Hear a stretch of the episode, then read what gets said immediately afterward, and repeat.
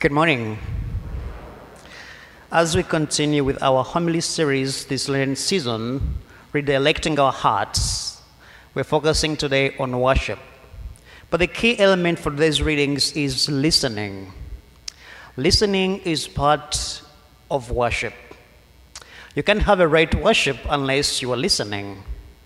That's why when you go back to our origins, the Jewish people, every day, whenever they begin their, their prayer, they begin by the Shema.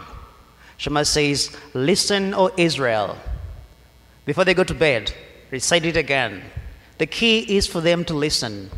The readings today have the element of listening as helping us to worship well. The first reading we see God calling out Abraham, and what is Abraham doing? Is listening. He knew the voice of God because he was always attuned to God. So when God calls out Abraham and asking for a sacrifice, Abraham was listening. And of course, he obeyed the voice he heard. In our gospel today, also, we see Jesus takes his disciples, the inner, the closest three, James, Peter, and John, and they're telling us as they're up there, so excited, they see Moses and Elijah and Jesus conversing. A voice comes that says, This is my beloved Son, listen to him. So, why is it important for us to listen in order to worship? The three reasons I'm going to give you today. The first one is because our faith is transmitted through listening. When people proclaim our faith, we have to listen to them. But it's just nourished by the actions. So we proclaim God's word, we listen God being proclaimed. The second thing about listening is that listening is an expression of love. Now tell me who among you who's married and say, oh, we're married very well, but no one listens to each other. I say, well, everyone talks, but no one listens. Good luck with that marriage, okay?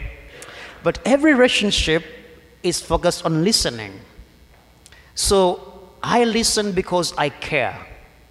I listen because I want to know what's going on. If I don't listen, most likely I care less. People who talk a lot and listen less don't love a lot because they don't have much time for others, it's all about them. So when we listen, we care. When you cut off your two ears, okay, cut them off, imagination, not physical, okay, cut off your two ears and bring them together. What do you have? A heart. So the heart of listening is love. So when we listen, it means we love. The third point I'll give you is Listening is a prelude of peace. All the wars we are fighting today in the world, name them Ukraine, in the Gaza, in Africa, wherever the wars are going on.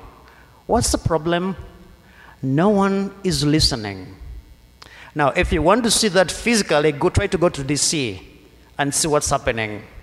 No one is listening to each other. And the consequence of that, there's no peace. But God is telling us if you're going to worship Him well, we must learn how to listen what God has to say. Because our worship is a conversation between us and God. God speaks, we listen. We speak as God listens. If it's the problem case of why is it so difficult to listen? Because we are all obsessed with ourselves. It's all about me, it's about my timing, what I want to do, I have no time to listen, I'm so busy. We're obsessed with ourselves. But when we come, all of us today, we began our liturgy by saying, In the name of the Father, and the Son, and the Holy Spirit. What does that really mean? It means we have gathered in His name. That everything we do, it's about Him, not us. That's why we begin our liturgy every day. In the name of the Father. It means what I'm doing right now, is not about me anymore. It's about Him. So, our readings today inviting us, challenging us that if you're going to have a proper worship, we must learn to listen so we can love. We can learn, have to listen so we can learn and grow in our faith. Have to listen to nourish peace in the world. Let us ask God for the grace to learn and to teach us how to listen. The Lord be with you.